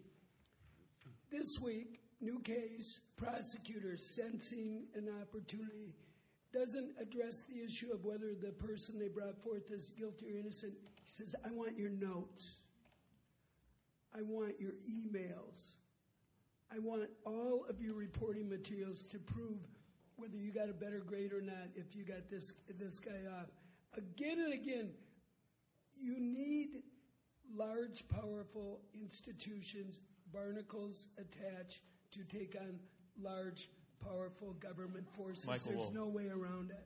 Michael Wolff. Uh, just, just briefly, and I think it's, it's, it's worth, worth pointing out, and this is something that, that people and people up here are, are loath to say, and people don't like to say in, in, in a, you know, among a polite group here. But, and I like the people at the Hearst Company, but you put out terrible newspapers, and you've put out terrible newspapers for um, at least half a century. Um, so the question is, are, if this is, should we, um, um, should we fight to preserve Hearst newspapers? And I'm, I'm, I, I, again, I love the people at Hearst, and you put out some good magazines, et cetera, et cetera. But um, I don't think anyone wants to make the case for um, Hearst newspapers Ma'am, do you- or for do any you- of the chain Do you feel, ma'am, that your question was answered? No, I was looking for a numeric answer to the question. I'm sorry, I was looking for a numeric answer to the question. How many lawsuits have you brought in the public interest as part of original reporting rather than the barnacle pieces that you use? I'm not criticizing it, but just curious as to whether or not you put any energy into that. Look, we stipulate that new media does not have the track record that the New York Times or the Houston Chronicle has because it is new media. And, and indeed, uh, if the metric is what have you done for me over the last century, then new media will lose. But what we are talking about is what have you done for me lately? And I think the question is that over time, mainstream media will have less ability to do what Katrina and David and Phil are talking about, and new media will have more capacity to do it, and the intent is absolutely there. And the panel has not demonstrated that for some reason new media has no interest in the kinds of things you're talking about. Take Katrina's scene for just one moment. She's describing how a, woman reporter worked for six months on a story that saved lives, and that's getting more difficult now. I mean, imagine at a, a small local paper in uh, New Jersey, a, reporter goes into an editor and says, You know, I've been working for a month on this story, but it's so difficult. I, I wish I was working for the New York Times. It would be so much easier if I was working for an organization with the deep pockets to support me. What would that editor say? It would say, go back and do your story. That's how journalism works. The idea that this is tough is not an argument for them. The idea that it is tough is an argument for all the journalists who will continue to keep working regardless of whether the New York Times or the Washington Post go away tomorrow or not. Yeah, but that's not even what would happen if I can argue with people on my own side. side. if they went in, if that person in New Jersey went into it and said, I've been working on this for, for, for a month and it's really hard, what would the editor say? The editor would say, forget it. Okay, it's over, done with. Let's get on to something else. But you know, there are interesting models. Again, I go back to this reconstruction of American journalism. This is how I spend my evenings when I'm not watching Monty Python. But I was, there are eight newspapers in Ohio have come together to continue the newsroom, the news reporting that that state needs. In New Jersey and New York, there's a tri-state, I'm sorry, a two-state collaboration so that you can continue some of the reporting. These are mainstream media organizations trying to navigate their way. your opponents are against that. Well, they're mainstream media. We're, we're, we're, we're just saying let that me, it let me doesn't. go to another I'm question. And I would just say, on the well. new, in respect of the new media, I was on Right the Hillman front. Media Awards a year before Josh Marshall got a Polk Award, and we gave it to him for the attorneys general reporting he did. There are good models, but that doesn't mean you throw out The baby with the bathwater. some. Um, I don't know. Some people over there might. We have to have an anti-cliche rule. Yes. So I think that, um, a lot of this conversation has been about capacity, uh, capacity to provide good reporting, integrity around the reporting, accurate reporting. Um, and I think everyone here would agree that there's a lot of respect for places like Huffington Post and Politico.com, that you all have the capacity or are at least thinking about developing the capacity to provide that quality control. I'm curious about um, what about the other, all the other mechanisms on the internet that don't necessarily have the capacity nor are interested in developing the capacity to provide that quality control. So the Twitters, the Facebooks, the YouTubes where you, you log into something and they actually say, this is what's happening, but it's folks. I had an experience where I downloaded something from YouTube. Sorry. Okay. short to so, the chase. So the focus question is, who has the capacity and who is going to be responsible for looking at quality control outside of the places we already know are interested in doing so? What you're really saying is that there are a lot of crazy people on the internet. Crazy people. Okay, and I think that's a fair point because Jim, for example, it's, it's not all Politico.com, and I think that's really her point that they're not all playing by your rules, which you brought in with you from the mainstream media. Cra- crazy people aren't a new invention. They've been around for a long time. Like people who tell lies have been around for a long time. People who think crap information is true has been around for a long time. And I think that what you're going to see, it does put more of a burden on you. And I'll, I'll keep coming back to this because you, there is so much information. You have to figure out what you trust. The reason that I'm optimistic is I feel like new media is going to solve that for you. It's not going to be old media. It's going to be new models in your local community. It might not be a paper that has four or five hundred employees. It might be a series of three or four smaller websites that do very specialty reporting in those communities. Some might be not for profit. Some might be ad supported. Some might be paid content. But that's going to happen. And it's, and it's happening now. And I, that's why I'm optimistic that, that together, like, we can figure this out. We are figuring this out. And there's a reason that, that, that mainstream media is losing readers. They lost touch with their readers. There's a reason. Look at the circulation numbers that just came out. Across the board, they lost 10%. Uh, some newspapers lost a much higher percent in six months. They're just losing the readers because they didn't retool and they didn't start trying to get news to you the way that you want it. Maybe you want it on Twitter. Maybe you want it on Facebook. Maybe you want it in a newspaper. Maybe you want it online. It's, it's companies like ours, and I think companies in new media that are figuring that out, and are they going to be the ones that continue to provide that and continue to fact check for you? The pink uh, jacket, ma'am, can you stand up, please? Yes, um, just to your point, um, you said that they're losing readership because consumers are looking for alternate ways of getting information. And I think part of the reason for that, and the question to the panel is, the use, uh, consumers are also looking for alternate opinions. And they're finding that the mainstream media, when 70% of reporters uh, say that they are Democrats or registered Democrats, are only giving one view. And this creates a problem because people are looking for other means and other ways of getting information besides the mainstream media. Phil Bronstein. And, and that also goes to John Hockenberry's point that by, just by the nature of the internet, the, the, the people working in it to the degree that it's journalism are a far more diverse group than you'll see in any newsroom you and I have ever worked in. Well, I think it was Jim who made that point, and I read on the plane here a story, uh, I think it was Michael's story maybe, about Politico. And it was the founders of Politico walking towards the camera, and they, while young, so there was a diversity there, they were all white males as far as I could tell. Maybe I'm wrong about that. So I don't know how much diversity there is. I do know, I mean, I can tell you from personal experience. I mean, I, I did a blog post on SF Gate, is the Chronicle site, uh, talking about how nicely the press was treating President Obama. And that post got widely circulated. I found out I had all sorts of friends I didn't know. But, you know, that is not a story that's been scarce. In fact, uh, I've read them in the last week. Not just by the way, in mainstream media, but on Politico I had a story today in which I was quoted about how President Obama is getting treated better than President Bush was being treated for doing some of the same things. So I don't think that that's an opinion that has been left out of mainstream media. I do realize there's a minimum perception issue about, you know, the political bent of, of mainstream media. No question.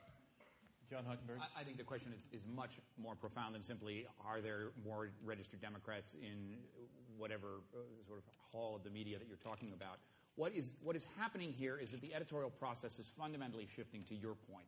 And to your point, if, if the distribution means of information is taken away from a small number of institutions, the diversity is naturally going to increase. Further, if you have people who want to actually engage in the editorial process, they don't go to one Twitter. You know, they go to 60 or they go to 60 different platforms. I mean, they, they are a part of the, ex- the editorial process in the same way that people who buy Beatles rock band get to play Ringo if they want to. The idea is existentially being a part of the editorial process, truth telling and fact checking on their own is, is, is part of the experience that will become the business model of the future. And if the mainstream media can't do that because their editorial process is closed, they're going to lose circulation exactly the way Jim is talking about here. So we're not abolishing journalists and we're not abolishing newspapers. We are talking about a fundamental shift that changes the way these institutions have managed to survive. And, and good riddance to that. And, and that concludes round two of our debate. And here's where we are. We are about to hear brief closing statements from each of the debaters. They will be two minutes each, and it's their last chance to try to change your minds. And from the live audience vote beforehand, we knew where you stood before this debate began, and here's what we have. Our motion is good riddance to the mainstream media, and before the debate, the vote among the audience members went like this 25% are for the motion, 50% are against, and 25% are undivided. You will be asked to vote one more time and pick the winner just a few minutes from now. But we want to move into round three, closing statements, and to speak first against the motion, and this is fortunate because you wanted to respond to what was just said. Speaking first against the motion in his summary remarks, Phil Bronstein, Executive Vice President and Editor at Large of the San Francisco Chronicle. You know, thank you. On the on the car ride over here, I rode with Jim, uh, and Jim actually acknowledged that uh, many people, maybe even himself, consider Politico to be mainstream media. The point is really not about definitions. Um, the arrogance that Jim referred to in newspapers for losing circulation, I think that's a very real problem, has been a real problem, and we have lost sight. I call it the higher calling disease of our mission. Um, but I, am afraid I'm hearing a little too much of that same arrogance on the other panel about new media. Because let me tell you something You haven't heard from any of us that we think new media is bad. They've made a great case that new media has all sorts of possibilities. It's like a great, wonderful, shiny object. But the proposition you're being asked to vote on is good riddance to mainstream media. The, therefore, the proposition says mainstream media has to die. That's the proposition. And my own experience is not that. My own experience is when I get together with Biz Stone, who's the co founder of Twitter, we talk about ways in which their massive pipeline of all that data and information and tweets might be able to be narrowed down into a verifiable set of facts that then professional journalists, this is his view and Twitter's view, professional journalists then take it and run with it. Wikimedia, I talked to one of their executives. He said, We rely deeply on mainstream media journalism. We are not arguing that that is the only way to go. Our opponents are arguing that their way, that the new media way, is the only way to go. And I just find that to be not a credible proposition. So I urge you to vote against the proposition. it can be confusing. Yeah. Thank you, Phil Bronstein. Summing, summing up his position for the motion, Michael Wolff, a columnist for Vanity Fair and the founder of news aggregator Newser.com. Michael? I, have asked uh, before for a um, how they're going to do it. If they want to save um, the mainstream media, they got to have a plan other than a government bailout. Um, um, Phil says we want the, the mainstream media uh, to die. That's what we're advocating. That's not the case. What we're saying is that the mainstream media is dying, um, and it's um, it's going to die because it, um, um, it, it, it, because because things have changed. Um, it's become obsolete. There is new technology. so even if we wanted to preserve it and and um, most of my day is spent in the mainstream media, and I would love to preserve it another another year, another couple of years. Um, many of us talk about whether we will make it to retirement. Um, I think actually um, we won't. Um, and I think that's the that's what we are trying to say here. It's it's it's it's not to deny anything about the mainstream media, its virtues or its faults. It's just to acknowledge that something new has happened. A change is is is a, a, change is here. The mainstream media now is functionally Detroit, um, and so actually. Um, it can probably go on. It can limp on and on and on, um, and then it won't be able to limp on anymore. Um, remember, we are all journalists here. Um, we are arguing for our um, our livelihoods. They're arguing for their livelihoods. We are arguing for a new version of our livelihoods. But what you should focus on is the is is is the is the other the other people, the people we serve. We serve um, we serve readers, we serve advertisers, and we serve shareholders. And the mainstream media has um, failed in that regard, and uh, there's no picking up the pieces. Thank you, Michael Wolff. Our motion is good riddance to the mainstream media, and summarizing her position against the motion, Katrina vanden Heuvel, editor and publisher of America's longest running weekly, The Nation. It's folly to deny that change is happening. Um, I believe in accuracy. No one is talking about a government bailout um, for the media, but we are talking about a moment of transition and transformation. And in that moment, your models, some exciting, are untested in terms of sustainability.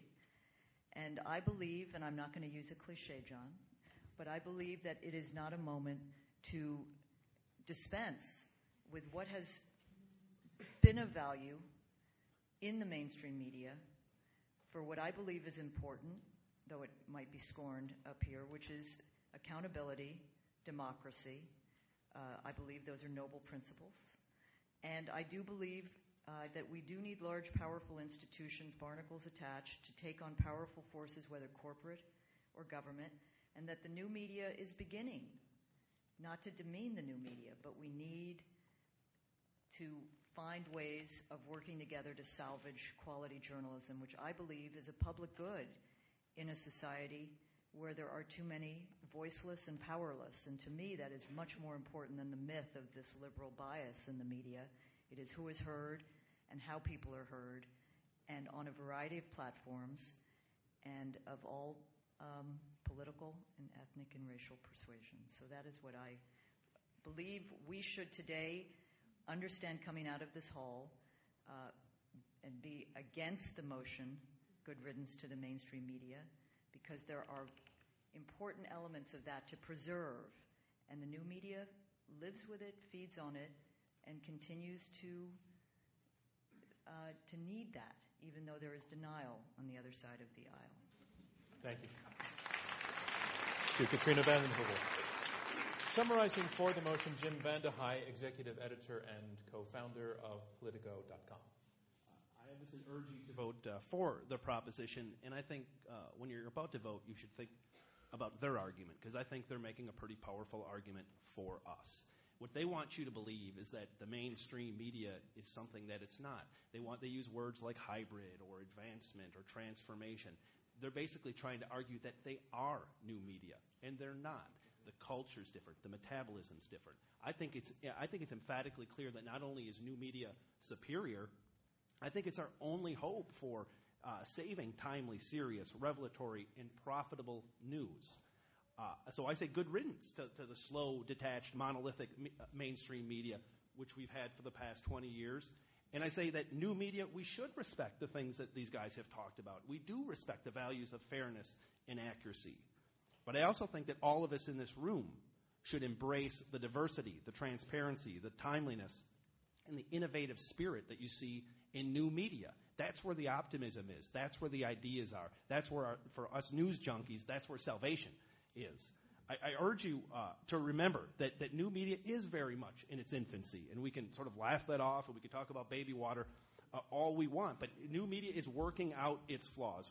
Where our people will balance better the serious with the superficial. Everyone's aware that that's an issue. People are grappling with it, and it will be solved. And we will fill the role of the traditional role of a public servant. You can't do public service journalism, investigative reporting, or foreign policy unless you make money or unless you have government uh, subsidy or unless you have a not for profit status. You have to make money to be able to support doing the foreign coverage, to support doing the investigative coverage. I'm proud to say that, prof- that, that Politico is in its third year profitable and that soon we'll be able to do more and more funding of the type of investigative reporting that we all love. We all share that. Nobody is disputing uh, that value. So, uh, with all that in mind, I think it's abundantly clear that you should vote in favor of the proposition because the news depends on it. Thank you, Jim VandeHei. Summarizing against the motion, David Carr, medium, media columnist and reporter for the New York Times. I want to thank the audience for their attentiveness and you, John, for keeping all the frogs in a wheelbarrow and moving them down the road. Tough job. And even though I said these guys had a what I thought was a very tough set of facts, I, I take my hat off. I think you argued your case and argued it well. Does not mean I want you to vote for them. Here's the thing we're losing audience. Mainstream media is not losing audience. Uh, we're not a hybrid uh, uh, business. How is it that, like, to take one website I know about, the New York Times, we have 18 million viewers. We have, you know, 850,000 paper subscribers. We meet people on all manner of platforms. Politico, you'll be interested to know, three times a week puts a paper out on the street. Why do they do that? Because you got to put the white paper out to get the green paper back. okay? That's how it works. The problem that he has and the problem that I have in, is that over time, the audience has switched to the web. The audience that's worth a buck in print is worth a dime and sometimes a penny on the web because we end up competing oftentimes against our own work, aggregated. Newser's a great looking site, and you might want to check it out. Aggregates all manner of content. But I wonder if Michael's really thought through get rid of mainstream media content. Okay.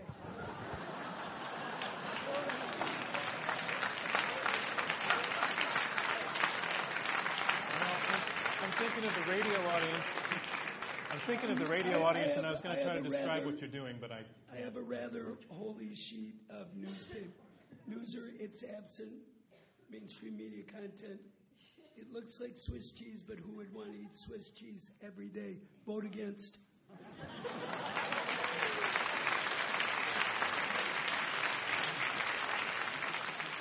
Thank you, David Carr. And finally, summarizing for the motion, John Hockenberry, co-host of the public radio morning news program, The Takeaway. So, David, thank you. Now we know what those pilots on Flight 188 were doing in the cockpit, cutting out little uh, pictures from Newser. Um, I indeed am honored to be here with uh, my colleagues, and it's great working once again with uh, John Donvan. They have argued the point well. They have made a lot of points that remind us, perhaps nostalgically, of the journalism that we all love and that we all want preserved up here. But you must vote against them and for the proposition for the following reasons. They've not demonstrated that, that there is a way to stop the changes that are afoot. In fact, they've agreed that the changes are taking place. There's no way to stop them. They have not demonstrated how journalism is, in fact, going away under our model. And they have not demonstrated that the current institutions they call the mainstream media are the only means for delivering quality journalism. What do they say? It sounds sometimes they're saying, We are going away. Don't hate us. That's pathetic and, and sad. Uh, but it's not relevant. It sounds like they're saying, We are being abolished. Don't let them. Well, that's simply untrue. They're not being abolished. And in fact, they would argue that we should be abolished or that the new media should be regulated so as to prevent their content from being used in new media and having access to readers. Finally, sometimes it seems like they are saying, we deserve to be protected, but they don't say how. And because they don't, you must vote against them. They haven't given us a practical reason why the mainstream media either should not go away or can be prevented from going away. Finally, my brilliant colleague David Carr would have you believe that the New York Times started on this island with Pulitzer Prize winning journalists who said, We got to start this paper to confront the government, and that's not what happened. They started selling, they sold a lot, they made a lot, and the core values of the New York Times arose out of their success. The moment has passed. Vote for the proposition.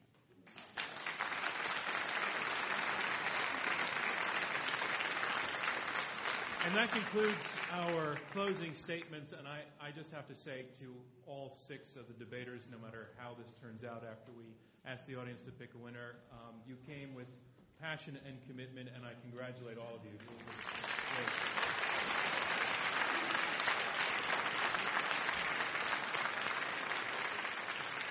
And now it is time to pick the winner. We are going to ask you again to decide which side you agree with, and from that we will figure out. From that we will determine which side has argued best. We are asking you now to go to the keypad at each seat that will register your vote, and we will get this readout almost instantaneously. Remember, push number one if you are for the motion, good riddance to the mainstream media. Push number two if you are against. Number three if you became or remain undecided. Um, I'm going to have the results in just about uh, 90 seconds. So in the meantime, I want to take care of a little bit of business. Um, first of all, I want to thank all of you and again our debaters for a terrific evening. Um, our next debate will be on Monday, November 16th. The motion is Obama's economic policies are working effectively. Panelists for the motion are Steve Rattner, who served as counselor to the Secretary of the Treasury and as Karzar, Eliot Spitzer, former governor and attorney general of New York, and Mark Zandi, chief economist and co-founder of Moody'sEconomy.com. Against the motion, we'll have James Galbraith, economics professor at the LBJ School of Public Affairs at the University of Texas, economist Robert Kuttner, who is the co-founder and co-editor of the American Prospect, and the 72nd Secretary of the U.S. Treasury, Paul O'Neill. Tickets are still available through our website and at the Skirball box office. All of our debates, as we said at the beginning, all of our debates will continue to be heard on more than 200 NPR stations around the country. And you can now also watch the debates on the Bloomberg Television Network. Air dates and times can be found in your program And of course, do not forget to read about tonight's debate in the next edition of Newsweek and to pick up a current issue of Newsweek on your way out. And so I'm just waiting for the results, and I'm I'm turning in that direction, and nothing is happening.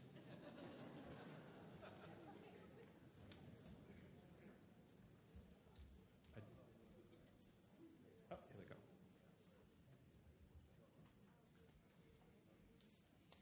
Okay. Here are the results of the debate. And remember, the team that changes the most minds will be declared our winner, and we now have the final results, and they are. Before the debate, 25% of you were for the motion, good riddance to the mainstream media, 50% were against, and 25% were undivided. I'm sorry, 25% were undecided. And before we reveal that, actually, when I come to the final result, I'm going to raise my hand. I'll ask you to applaud, and that's for a little bit of a flourish on the radio broadcast. So when you see my arm go up, applaud. So I'm going to start this again. Before the debate, our motion being good riddance to the mainstream media, 25% of you were for the motion, 50% were against, 25% were undecided.